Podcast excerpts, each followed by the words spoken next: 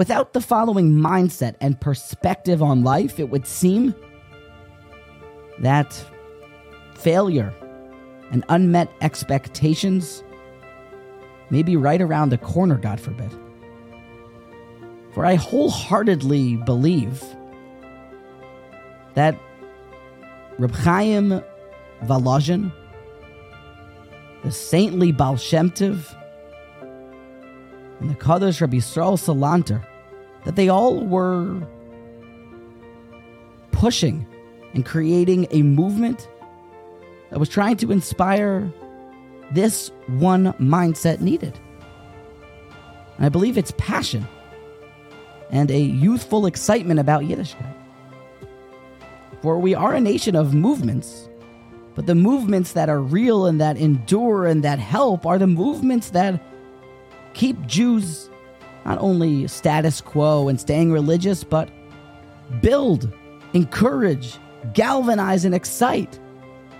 That Hasidic thought tells us that when you go to work, when you have a vodka, it doesn't matter. It's all kadosh. For Judaism permeates all of your life.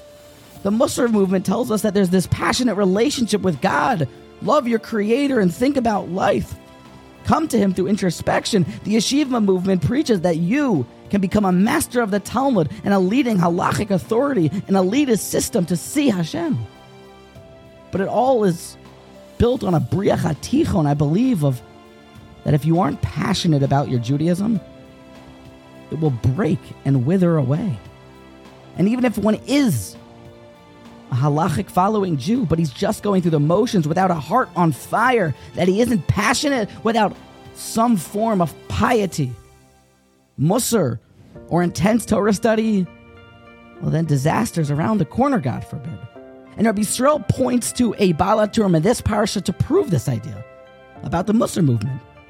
He would show how there are kruvim, there are these two golden like angelic children on top of the Aron, the ark. And kruvim, an odd word, where does it come from? The Baal HaTurim says, citing a Rashi and Sukkah, also pointing to a pasuk in Hosea, that kruvim is kiravia, like a child. Says Rabbi Yisrael, children are at the very center of the heart of this sacred shed, this tabernacle. Because who gets to go in there? Only the holiest of holy people. And what do they see at the crown of Tyra, the very top, topping this holy ark? They see youthfulness.